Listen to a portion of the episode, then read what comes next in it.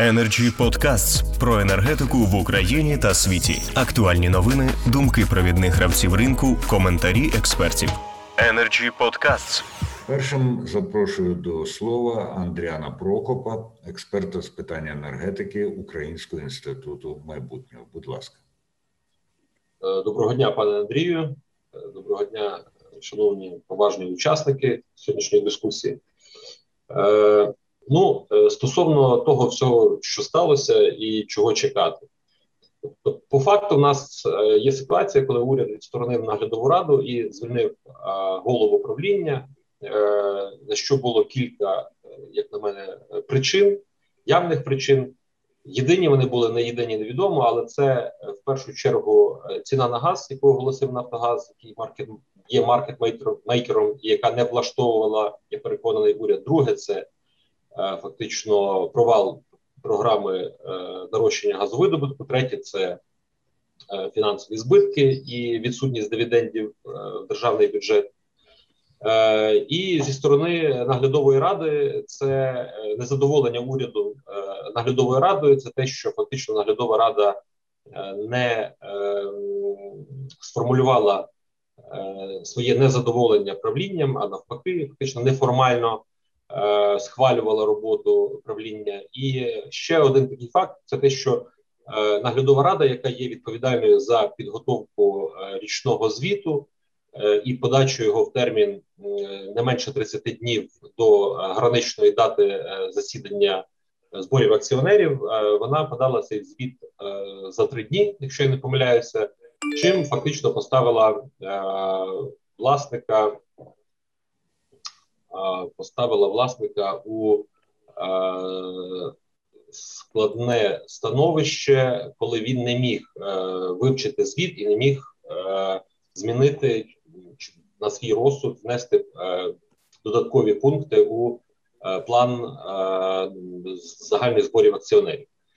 При цьому всьому формально було дотримано букву закону, тому що і справді є колізії Е, в законах, які регулюють роботу Нафтогазу, це закон про акціонерні товариства і закон про управління державною власністю. Але е, як ми з колегами, з моїм колегою розбирали цю правову ситуацію, в цій ситуації має застосовувати спеціальний закон. Це закон про управління державною власністю і статут е, Нафтогазу. Він передбачає використання саме теж спеціальних законів. Тому Формально е, буква закону була дотримана. Звичайно, що уряд міг зробити це в інший спосіб, е, не так швидко, з більшими роз'ясненнями, і це е, не викликало би такого ажіотажу, таких запеклих дискусій, чи це зрада, чи це згортання реформи. От і звичайно, що але зважаючи на те, що формально буква закону дотримала в сухому залишку е, чогось критичного не сталося. Звичайно, що е, є сторони, які невдоволені. Це в першу чергу і екс-голова правління, е, і ті особи, колишні посадовці Нафтогазу, які є його прихильниками. Energy Podcasts. В цьому ну в 17-му році ми вже мали історію з демаршем наглядової ради коли наглядова рада була незадоволена підходами уряду, і наглядова рада пішла.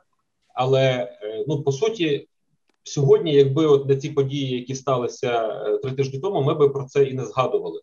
Тому фактично компанія продовжила свою е, роботу, і ну по факту в Нафтогазі не сталося якоїсь якогось перевороту чи революції. Е, стосовно того, чого чекати далі від компанії і нового її очільника, е, я не думаю, що е, будуть якісь серйозні негативні зміни у роботі Нафтогазу. Перш за все, тому що принципи і підходи роботи Вітренка нам відомі. Він з Коболевим прийшов в на 2014 році. Обидва вони прихильники ринкових підходів і е, очікувати, що е, Вітренко почне якісь кардинальні зміни е, революцію в Нафтогазі, які не будуть відповідати е, ринковим реформам чи корпоративного управління, я би не став. Е, більше того, сам Вітренко він потрапив в ситуацію, коли планка вимог до нього є завищеною. і е, відповідно він буде намагатися не потрапити в, в ту ситуацію, в якій опинився Андрій Коболєв, і йому потрібно Вітренко, я маю на увазі, потрібно буде продемонструвати фактично. Е, Кращу ефективність е, вивчити помилки, які мали місце за останні роки.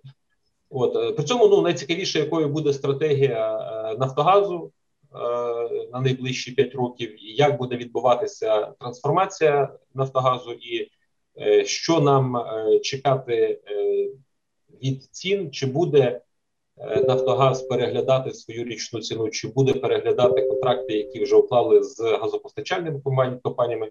І ще цікаво, які будуть поставлені цілі зі сторони уряду до е, Нафтогазу, і, і формальні е, цілі, і неформальні. От ну, якщо е, чисто щоб завершити, е, просто хочу підсумувати, що ну ситуація, які, яка склалася, в ній немає правил. От. Е, Але е, потрібно е, просто заспокоїтися з приводу того, що сталося, і думати про е, майбутнє. Потрібно припинити інформаційні атаки і на уряд, і на Нафтогаз, тому що в кінцевому рахунку все це впливає негативно і на країну, і на компанію, і на західних партнерів, і на кредиторів. Е, Будь-яке таке розгадування ситуації. Наглядову раду, ну вочевидь, е, потрібно було би сформувати наглядову раду нову з людьми, які е, з врахуванням помилок попередніх періодів, е, з людьми, напевно, які більше розуміють специфіку роботи в Україні і специфіку Нафтогазу. І багато голосів звучать з приводу того, чи справді повинна бути в нафтоглядовій раді більшість незалежних західних членів, чи це має бути все таки більшість представників держави. Е, ну і е, повторюся, що якихось е, революційних негативних змін у роботі Нафтогазу е, я особисто е, ну, не очікував. Ну я так коротко, е, пане Андрію, у мене все наразі. Дуже дякую, пане Андріане. Все чітко, все за порядком, і, звісно ж, із поглядом у майбутнє. Energy Club. Пряма комунікація енергії.